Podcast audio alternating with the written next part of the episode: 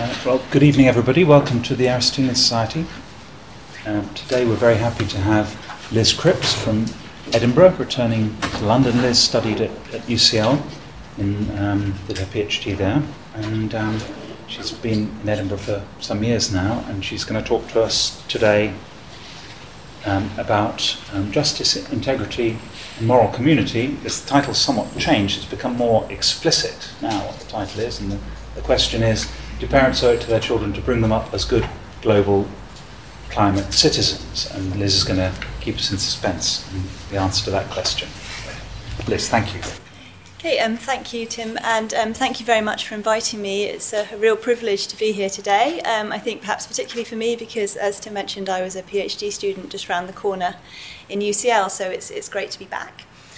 Um, the other thing I wanted to say is um, thank you very much to those of you who've read the paper. Um, since I sent in the draft, I've discussed the paper with colleagues and I've made um, some tweaks to the argument. I hope I've improved the argument. So what you've seen is essentially a slightly earlier draft of what I'm going to be presenting today. As part of that, as, as Tim mentioned, I've changed the title, and that's because um, we felt that my colleagues and I on discussion that the um, green parenting was a bit too vague and in fact could be misrepresentative of what I was actually arguing. So one thing I've been um, thinking about recently is, what does it mean to be a good parent in the era of global climate change? And that's going to give rise to a lot of questions, but one of them is, do parents have a duty to bring their children up capable of responding and motivated to respond morally to climate change? And the, the question I'm actually going to focus on today is whether this is something that parents owe to their own children. Because, of course, there is also a possible argument that would say, as part of the duties that one has to victims of climate change, you should be trying to bring children up motivated in this way because getting them on board is going to be a key part of mitigating climate change. But I'm focusing on whether this is something essentially that is part of um, parents' duty to bring their children up um, with a, um, develop their moral capacity. And this is a duty that's sort of widely accepted in general terms as duty to develop your child's moral capacity in the literature on parenting duties. But that in turn gives rise to some questions which are going to um, come up today. One of them obviously is, why should parents have this duty? Another again is, why is this specifically owed to the child rather than, say, something that we do for the benefit of society as a whole? We might also ask, and here I'm, I'm building, borrowing a distinction that comes up in the debate on the duty to cultivate one's child's capacity for autonomy, we might question whether this is a duty to only to facilitate the child's ability to, to act morally, so essentially to give them the capacity and understanding to do the right thing, as it were, or whether it's a duty to go further and actually motivate them to do it, to promote this. And of course, the question that further arises is whether any such moral um, duty on the part of parents would extend to the kind of more complex duties that we acquire in our globalised and, in particular, as far as I'm concerned today, our warming world. So given that I have limited time and space, I'm going to um, make certain assumptions, and I'm drawing these um, from discussions in, in two um, fairly well-established literatures. So I'm assuming that parents have certain duties to their children, and that these include a duty to um, secure your children's physical and emotional needs in childhood, and that would also include giving them certain um, of the intrins- some of the intrinsic goods of childhood, um, as Samantha Brennan puts it. I'm also assuming that parents have a duty to prepare their children for adulthood in the society that they're going to live in, including ensuring that they get an education and helping them to develop the necessary capacities. Oh, sorry, are you no, struggling no, to see? Um, and I'm, a certain quality of parent-child relationship is going to be a part of both of these.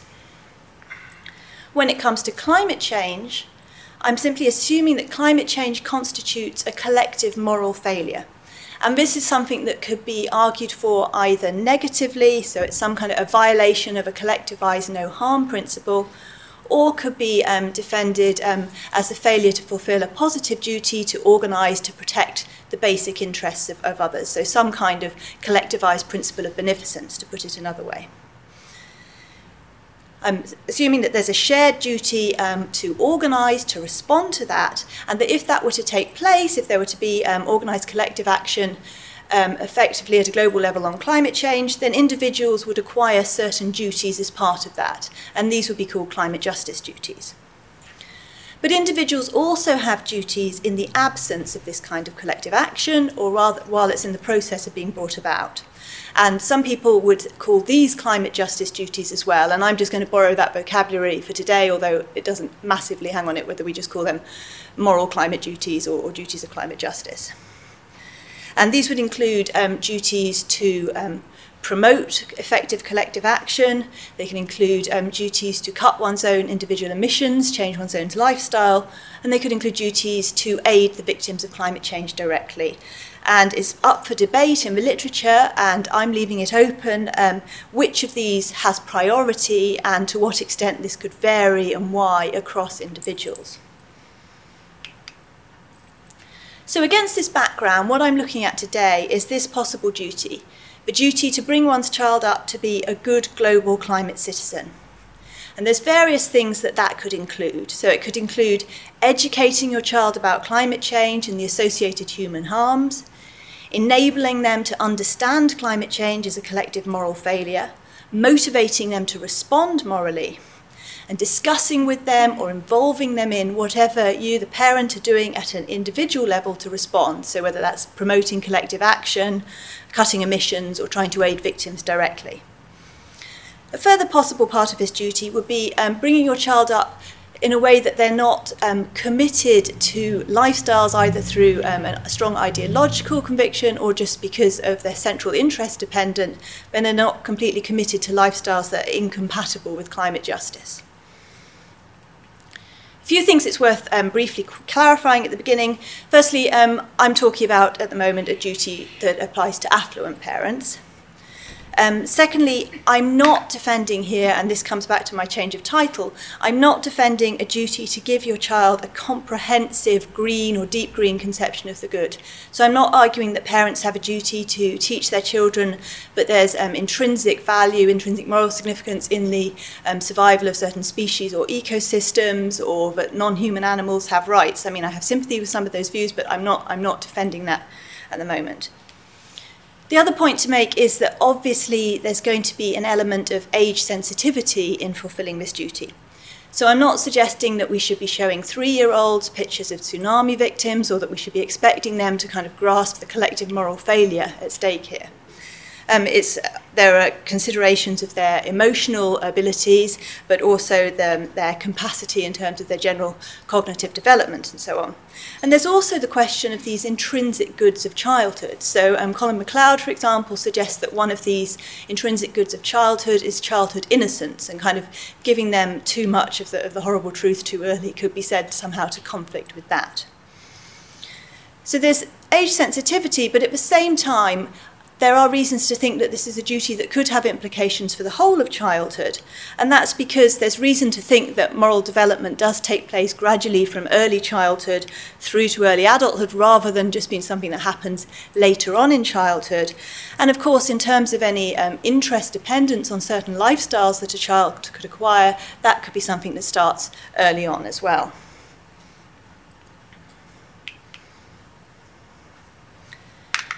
So this is how um, I'm going to structure the discussion today. I'm going to begin with two arguments that are at least suggested, I think, in the parental duties literature for this general duty for parents to um, develop their child's moral capacity. The idea, sorry, it should be a special duty, but in the, the sense that there's the, the moral capacity is just a general moral capacity. So the duty that the idea that parents might owe this to their to their children. One is the um, social penalties argument, which is quite pragmatic and says, well, society will penalise those who don't act morally. The other is um, what I call the moral integrity argument, and that says, well, children need to grow up to act morally, to do the right thing, because if they don't, then then somehow they won't have lived a fully good or flourishing human life. Now, I find both of these problematic in the current context for slightly different reasons, um, but I think that there's a version of the second argument that could be more plausibly offered. And that's what I call the moral capacity argument. And that says, well, even if we don't, um, we don't need, in order to lead a full or flourishing human life, we don't need actually to do the right thing, nonetheless, it might be the case that children are owed the capacity to do so because of what, it, what they need to need to, in order to live a full human life, or what they might need. I then offer a rather different argument, which starts from a, a twofold premise, one of which is that um, parents have these climate duties too, and the other is that parents and children are in this certain relationship which has great significance for the development and um, welfare of the child. I then go on to look at two um, objections, um, one of which is an objection to my last argument and says, well, that just um, doesn't give sufficient priority to parental duties. And then um, a more general argument to, to the whole discussion, which says, well, any duty of this kind um, would, for, would come into conflict with the duty that parents have to develop their child's capacity for autonomy.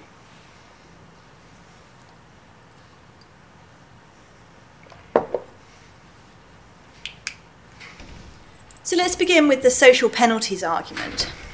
So this says, well, society will tend to penalise immoral behaviour or reward moral behaviour. So if a child is, as a pragmatic matter, going to need a moral capacity if they're going to have a genuine ability to thrive as an adult in their community. So because a parent has his duty to prepare their child for adulthood in their society, they have a duty to develop their moral capacity.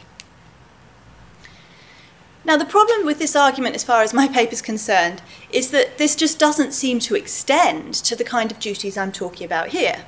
So when it comes to positive duties to those with whom we don't share a stage, never mind a generation, um, or even um, collectively acquired negative duties to, to such people, then it's just not true that society penalises us for acting immorally. In fact, it might be said that the reverse is true.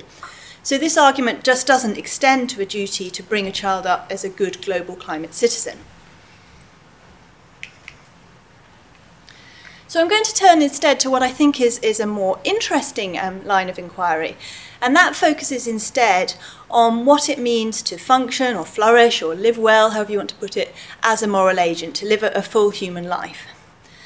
And I'm going to start by sort of trying to fill out um, what I think might be meant by that, by that in a way that I hope will be useful for the argument. So it seems that there are um, three perspectives from which, as human beings, we face the world and we're given central reasons to act. So one is the perspective of our own interests, our own aims, our own ambitions, our own um, values that we hold. The other is um, what we might call the interpersonal perspective, so the, the relationships that we have with other individual human beings, which also give us reasons to act in certain ways and, as we're discussing today, could be said to give us certain moral duties. And finally, there's the perspective of the moral agent in a more general or impersonal sense, and that's the pe- perspective from which, um, I'm assuming at, at a minimum, the serious suffering of other human beings gives us central reason to act, to respond. So starting from this, um, from this viewpoint, then the moral integrity argument, which is suggested by at least some in the um, parenting literature, seems to say, well, in order to succeed as a, um, from the personal perspective, in e- order to lead a good or flourishing human life, you also need to succeed from the moral perspective. In other words, you need moral integrity, understood as living within moral boundaries.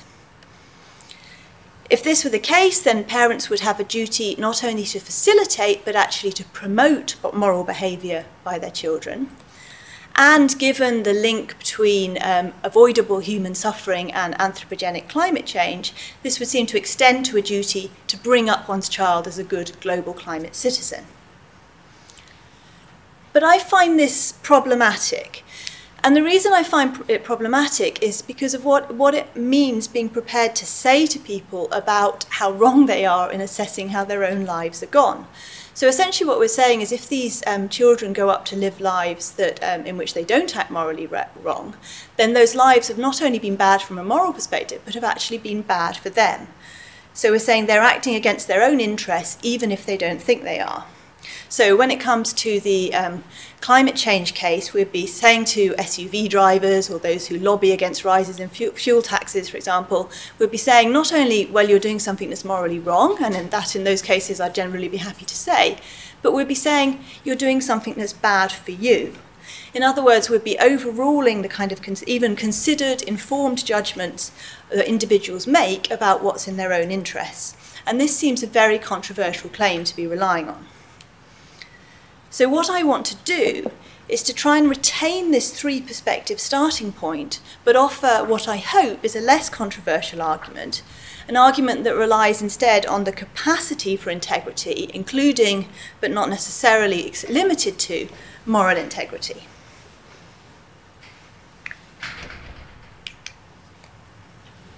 So there's two versions of this argument, which I call the moral integrity argument. On the stronger one, the claim is something like this. Well, as human beings, we are all moral agents, even if some aren't motivated by that perspective in practice. So we all need the capacity, the understanding and ability to act morally. Now, the reason I think this is less controversial than the, the version I just rejected is that it seems that it's less problematic to say somebody can be mistaken about how well their life is going if the thing that they're missing, that we're saying they're missing, is something that they don't have the capacity or understanding or ability to appreciate. So not, it's not something that can be said to have made an informed decision not to do. There's also some evidence for biological factors in, in moral development. But I think there's also a weaker version of this argument, which would do a lot of the work um, in my paper for me. And that just says, well, some people are motivated by the moral perspective, to the extent that it is a central part for them of how well their lives go, whether they are living in line with it. Parents can't know whether their child is going to grow up to be one of those people, but they will know that if they are and they don't have that moral capacity, the ability to, to live according to the moral perspective, then um, they, they their quality of life will be significantly undermined, so they owe it to them to give them the opportunity. So this argument would be a duty to facilitate, although not necessarily to promote, moral behaviour by one's children. But does it also extend to a duty to facilitate acting as a good global climate citizen? So we might say, well, okay, but why not just bring your child up capable of acting morally generally and leave it to them whether they're going to apply this to um, climate change or not? And I think that there are some reasons why there are um, extra things required of parents in order genuinely to give their children the capacity to act as a good global climate citizen. So one of these is that the kind of harms done by climate change, the suffering that it causes, isn't immediately visible in the way that it is if you individually cause an individual harm to someone. This is suffering by future generations and by people in faraway parts of the world. So um, you need at least some basic grasp of climate science and some understanding of collective harms and failure to aid just to be able to grasp the moral, moral situation. It's also the case that the kind of skills that would be involved in fulfilling this duty are going to be slightly different. So this is not just a case of extrapolating from the kind of no, don't sit, hit your sister, that's bad, that we tell our children all the time. Fulfilling these duties is going to require understanding your place in a kind of collective scheme of things and, and what influence position and what difference you could make and using your moral judgment about that. So essentially what's involved are what we might call global citizenship skills, rather than simply refraining from action or, from, or acting in certain individual ways. The third reason is that society, far from penalising um, immoral behaviour in this sense, is actually set up to give us what we might call socio-psychological blocks to acting um, on these duties, for seeing, to seeing them and fulfilling them. And this is something that's documented both generally when it comes to dis- duties to distant strangers, but is also documented specifically in the case of climate change. So it seems that parents who are going genuinely to give the children their ability, to give children the ability to act as good global cli- um, climate citizens um, would have to give them the insight to try and see be- beyond these blocks, to, um, to break them down and to see them for what they are. So a parallel, which of course isn't a direct analogy, but I think um, might be useful to bring the point out, would be if you're if you're bringing up a girl and you want her to grow up to see herself as an equal and to not to see herself as limited to certain roles by society or required to look or act in a certain way to succeed, then you have to bring her up with the insight to see beyond the gender stereotypes that society and the media is going to throw at her the whole time. And I think something parallel would be going on here. The fourth reason why I think um, more is needed um, to give the, the, the, to give the ability to act as a good global climate citizen appeals to a broader understanding of integrity. So, so far I've been talking about moral integrity understood as living within moral boundaries, fulfilling your moral duties, if you like. But we could understand more integrity more broadly as requiring that the central aims, interests, and values of your life were broadly in line with one another. And central pervasive conflict between the three human perspectives that I've talked about would be very difficult to live with for anyone who was motivated by all of them. Now, um, an example I've been thinking about might be, you can imagine um, the child of, of slave owners who was brought up and taught by her parents to have a very strong ideological belief in, in the rightness of this as the way of life, and also to have her central interests um, completely bound up in having all the things done for her that, that slaves have done. But that person could then um, come to appreciate the, the serious moral wrongness of the human suffering that was being done through this, and in that case would face, I think, some kind of problematic, um, pervasive conflict between these perspectives, the moral and the personal, and to some extent the interpersonal.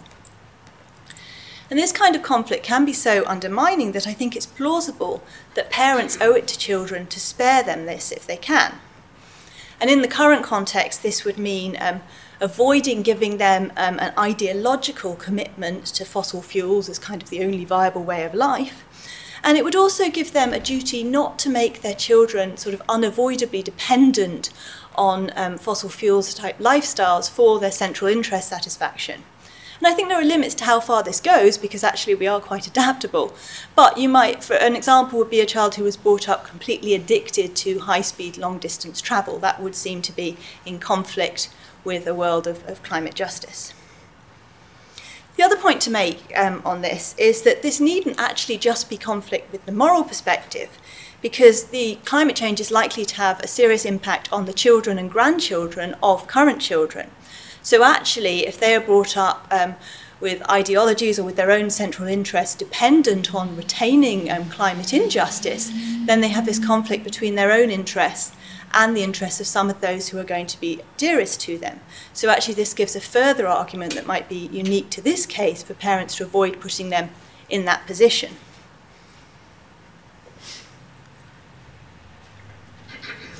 So that's what I call the um, moral capacity argument. There's a further question which I think I need to address here, and this comes up um, in a debate between Harry Brighouse and Eamon Callan on um, autonomy and the duty to cultivate autonomy. And this essentially is, well, is it actually possible for a parent to facilitate their child acting as a moral agent without also in practice promoting it? So if you do all this, if you, if you educate your child and tell them what their moral duties would be, aren't you also effectively going to be motivating them to act on that as well? And my response, which is pretty much parallel to the one Harry Brighouse makes, would be, well, maybe not, but that's not actually a problem for me, because I began with the question of whether there's this general duty to um, facilitate and to promote um, acting as a good global climate citizen. And if what I've ended up is an argument for one of them with the other one is an inevitable side effect, then that, that doesn't trouble me, so long, of course, as it doesn't make it harder to avoid the objections that I'll face later.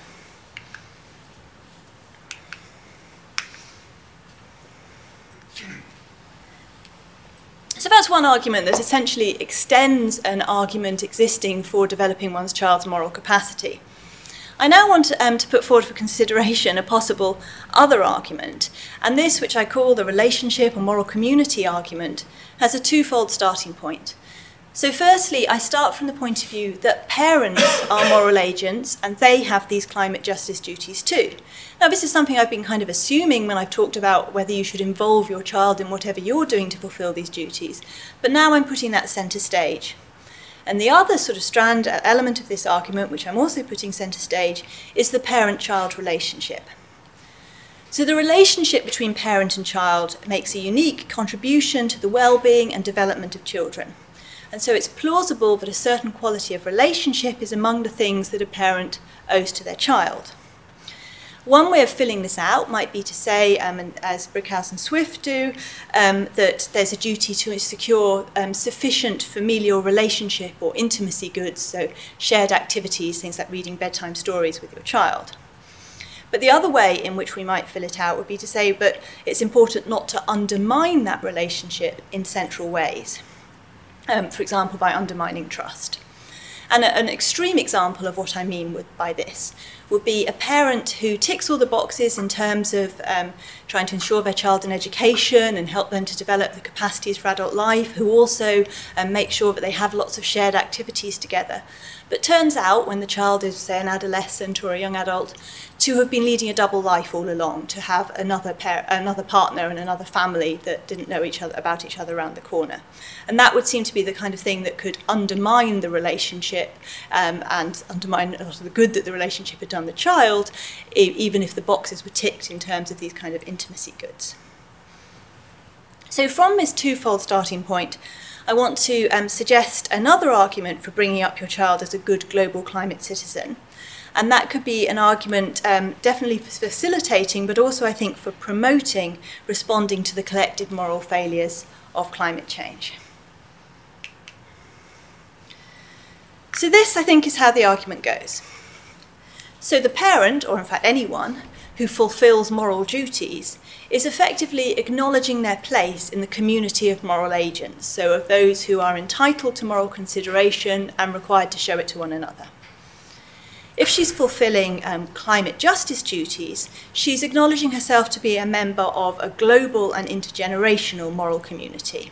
So she's identifying herself with the community of those who are entitled and required to show at least basic moral consideration to one another by virtue of their common humanity. The parent also knows that she's in this relationship with her child, which is life-shaping and in which, at the moment at least, the influence is very asymmetric. So she has a very great influence on the child's future prospects and future options. So if this parent involves their child in what they're doing um, to fulfil their climate justice duties, teaches them, motivates them to, to fulfil them themselves, then she's acknowledging that child as a future member of the same global moral community and enabling and encouraging him to play his part in it. If she doesn't do this, then it seems to me that something is missing. And I've been trying to fill out exactly, pin down exactly what it is that I think this is. And I think it's something like respect, which is a key part of any flourishing or functioning human relationship. And of course, when it comes to children, respect isn't going to involve all the things that showing respect to an adult does, so it doesn't require giving them um, the same unrestricted or almost unrestricted scope to live by the consequences of their own decisions. But there is still an element that I think does apply, and that would be respect um, for the other person as a fellow human being and so a fellow moral agent, or in this case, a future moral agent. So it seems that um, if the parent um, fails to fulfil their, um, cli- their duty to bring their child up as a good global um, climate justice citizen, climate citizen, then what they're doing is they're failing properly to value their child as a future adult and a future member of that moral community, a community with which, by their own actions, they've identified themselves.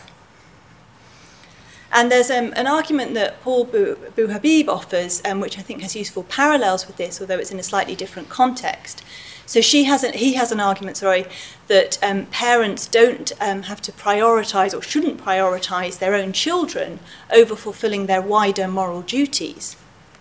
And that's because in failing to fulfil those wider moral duties, they're failing to acknowledge the individual moral worth of other people, and that, he suggests, is incompatible with properly valuing your child for their own individual worth.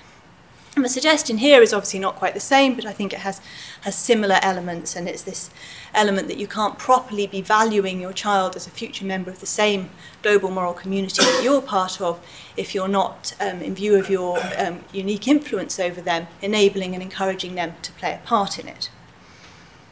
And the second strand, if you like, of this argument is that it seems to me that this omission could be very damaging to the relationship.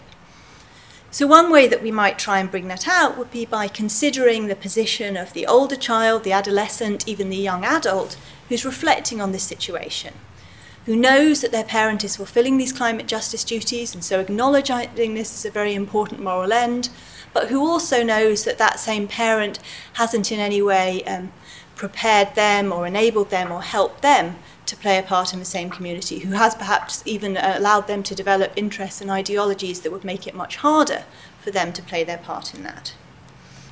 And it seems that the parent who's doing this would be sending a, an implicit message to their child that goes something like this. They're saying, yes, um, I'm doing this, I think it's important, I'm acknowledging myself to be part of this um, global level moral community, those human beings who are entitled to and required to show basic moral respect to one another. I also know that I have this very great influence over you and what you do, but it doesn't matter to me whether you're enabled to or whether you go on to play your part in that global moral community. It doesn't matter whether you respond appropriately to moral need. And I think this is, is very different from failure to include one's child in other activities. So you can imagine the parent going off mountain biking, say, or to French class and saying implicitly or explicitly to their child, look, this is just something I'm into, it doesn't matter whether you're into it or not. In terms of um, this child's future um, as a moral agent and part of that same moral community that the parents acknowledging their own place in, this seems more like a failure to teach one's child the language of the country you both live in. So that's my, my second argument. I now want to look um, at a couple of objections. So the first one is an objection to the last argument, the last um, suggestion that I put forward. And that says, well, look, you can't do what you just did. You can't take parents' climate justice duties as the background against which you're going to establish their parental duties. And that's because there's this widespread perception that the reverse is true, that you have parental duties, duties to your children, and you fulfill them, and only after that do you have to worry about um, what you're going to do in terms of fulfilling duties to distant strangers. So the objector is saying, what we need to do is compare two scenarios. The scenario in which the parent fulfills their climate justice duties and so gets this further duty to bring their children up as good global climate citizens, and the scenario in which parents just don't fulfil their climate justice duties in the first place. And the objector is saying, well, scenario A is worse for the child. And that's because climate justice, whatever our efforts, just may not happen.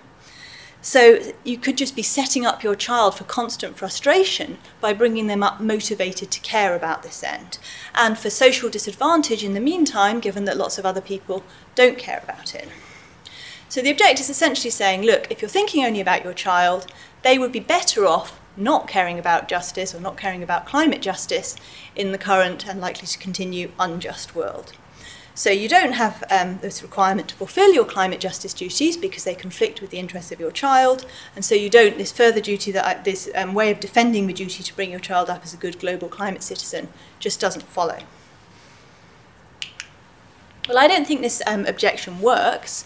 Um, but in responding to it and in, in shedding some light on, on the discussion, I think it's, it's useful to break it down into two possible ver- um, versions of the objection, and to draw a distinction between um, bringing your child up um, to a certain threshold level of, of flourishing or opportunity, what we might call not, not just a level for an adequate or decent life, but for a good human life, and giving your child continued welfare or opportunity boosts even above that.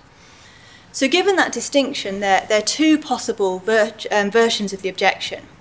On one of these, parents should, or at least they could legitimately, go for the second scenario, the scenario in which they don't fulfil their climate justice duties, because the child's life would be harder if they did and then also motivated their child to do so.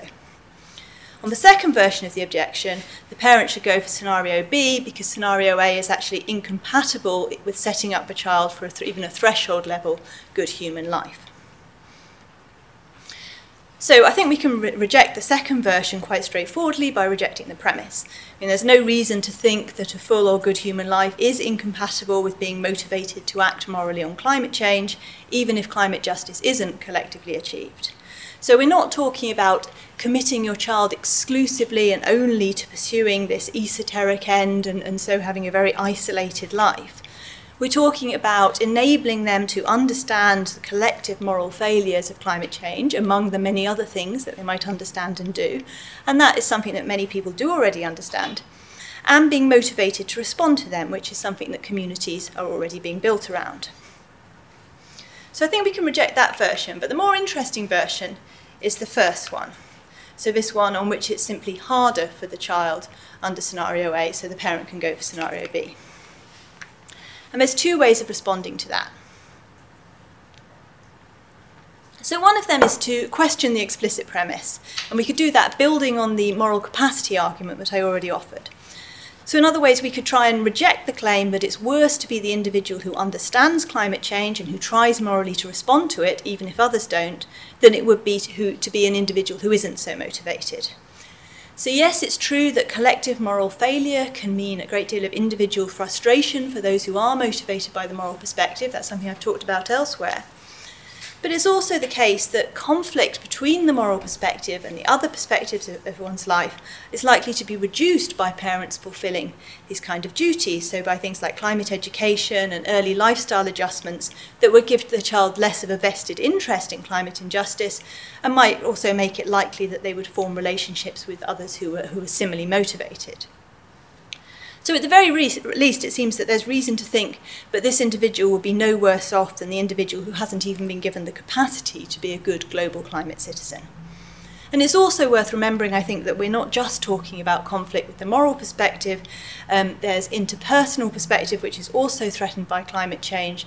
So this is also something about how hard it would be if one's own interests were in conflict with those of, of or one's own interests and aims were in conflict with the interests of one's children and grandchildren.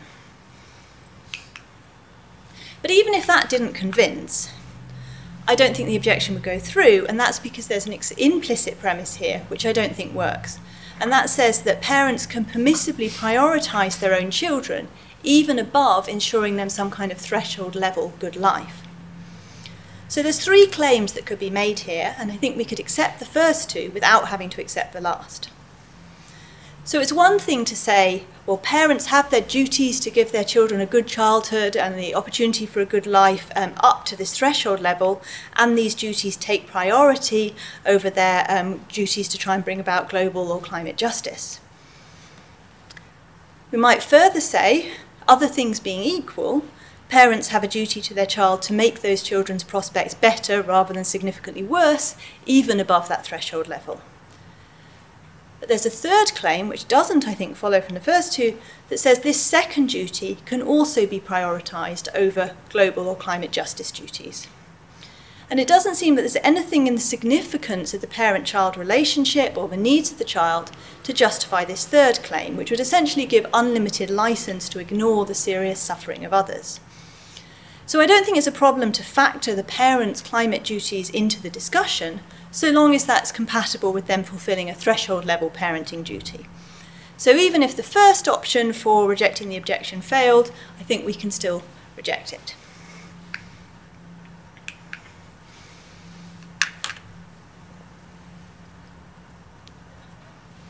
This brings me to the other, I think, most obvious objection to my argument.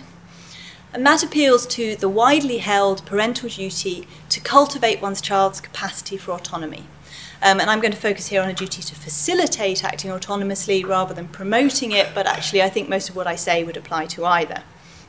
So this is something that's widely accepted, and I certainly don't want to disagree with it. I think, I think it's, it's correct.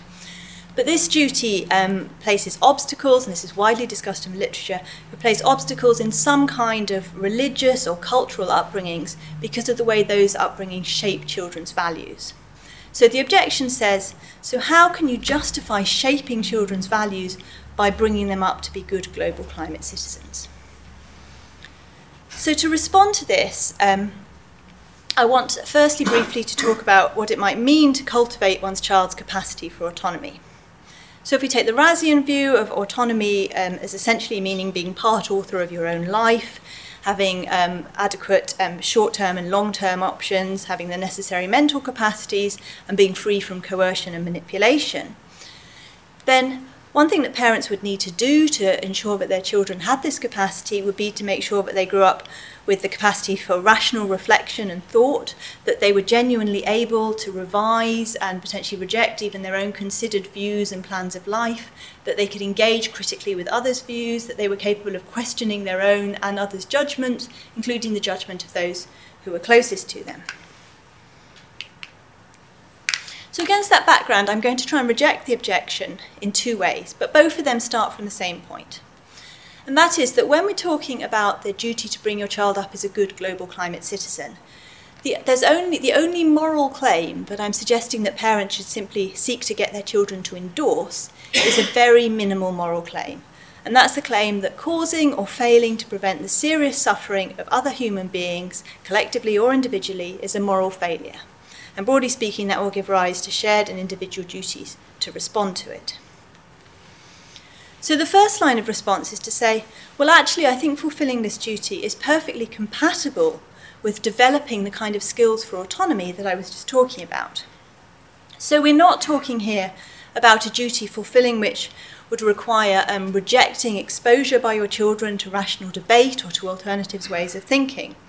So um, we're not talking, for example, um, about um, rejecting scientific education for your child. This is something that comes up um, and applies obviously only to a minority of religious p- parents, but it comes up in, in the literature, this idea of those who would, for example, reject um, scientific teaching about evolution for their children.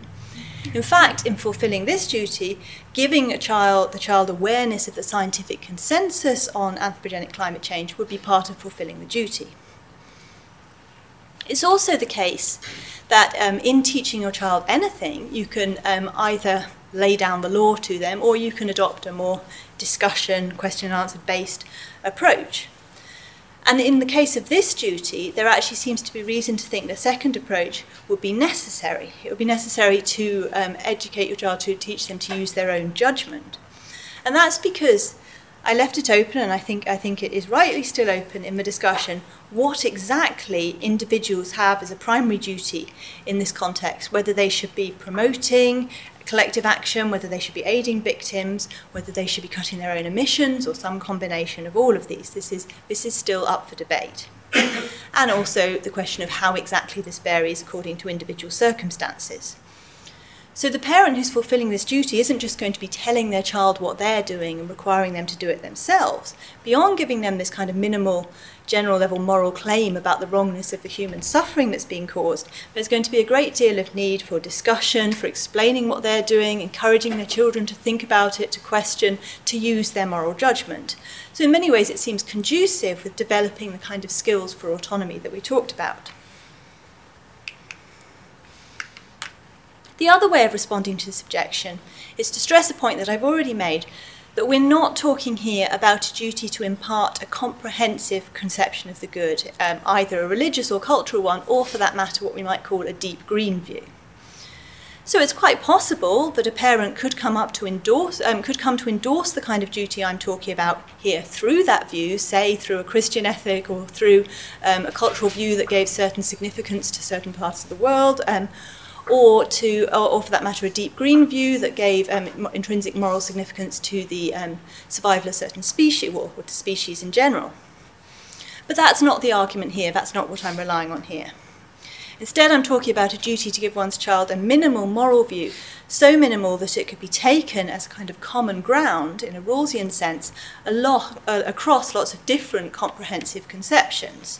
So long as those conceptions of the good were reasonable in the sense, a sort of globalised Rawlsian sense, but they were compatible with accepting that all human beings are entitled to at least basic moral consideration.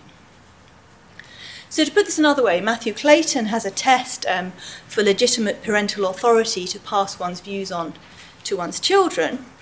And this um, acceptability to public reason test, at least a globalised version of that, could be passed by this conception that I'm talking about here.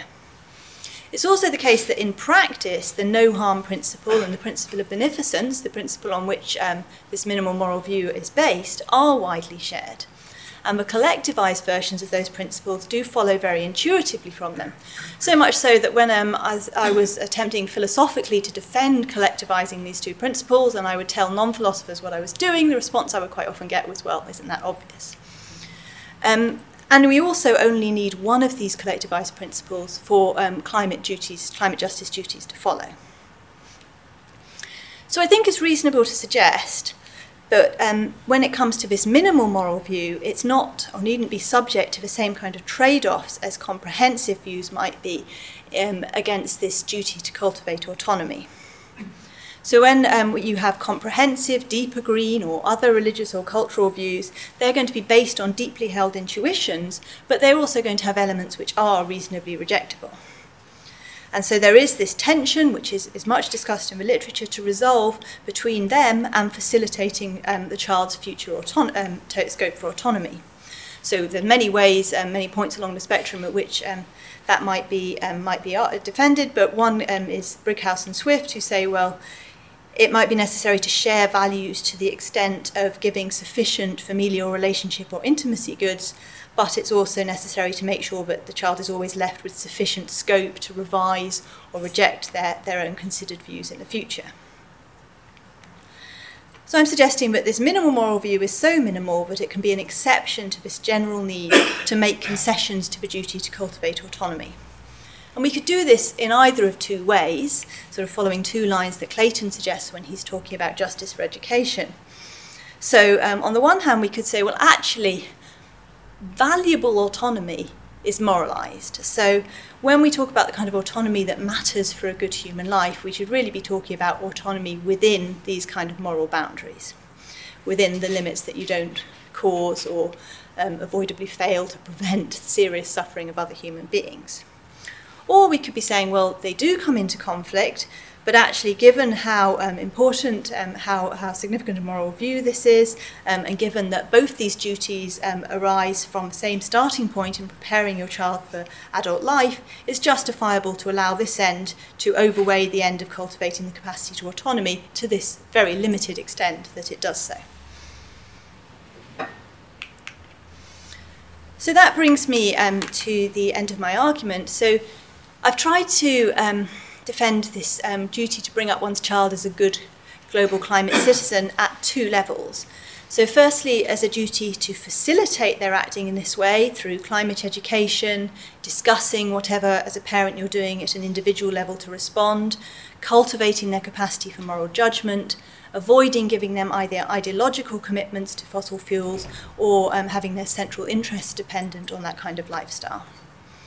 I've also at least suggested, put forward for consideration, the possibility that there's a further duty actually to promote your child acting as a good global climate citizen, which would involve actually involving them in what, making them part of what you're doing at the individual level and encouraging them to respond morally to climate change. I want to finish up by acknowledging a couple of, of final questions.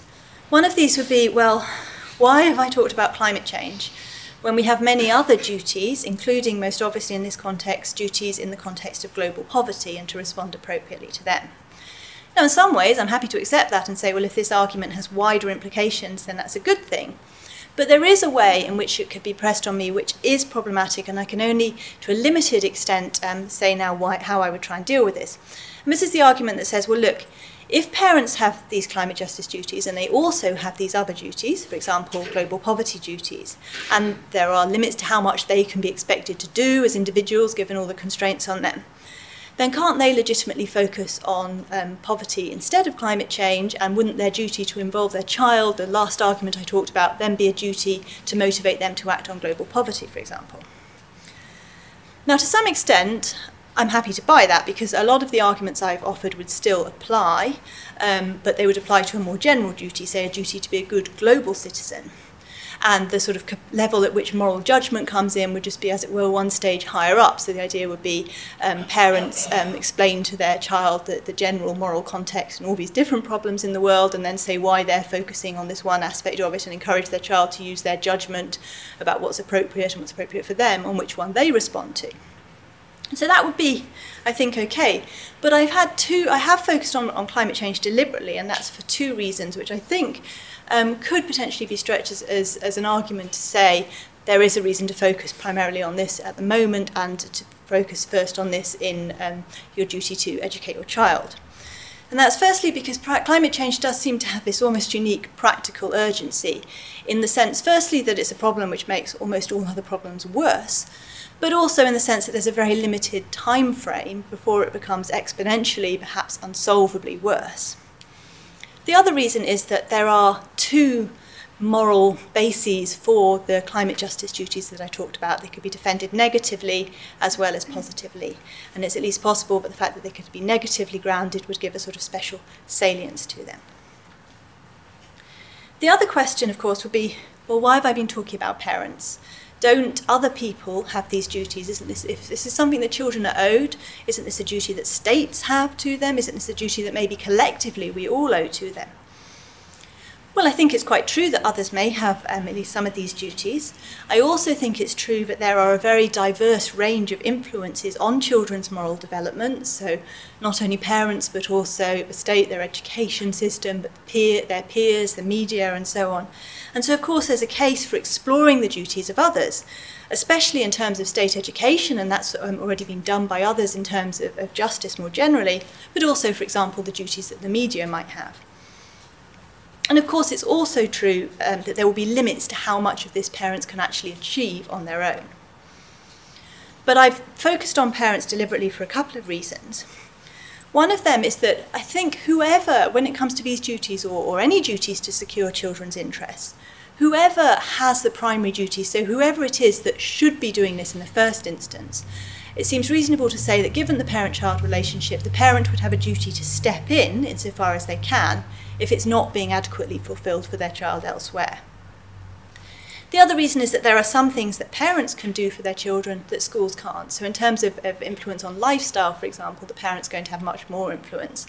And there's also ways that they could undermine a lot of what was being done through an education system. You can imagine being taught um, about climate science in school and then coming home to be told by your, your parents that it was all rubbish. So there's two reasons why I've focused on parents, and of course my final argument, if, if the second strand of that argument convinced, would add another reason, because that argument made this not just about what was owed to children, but what was required for that parent-child relationship.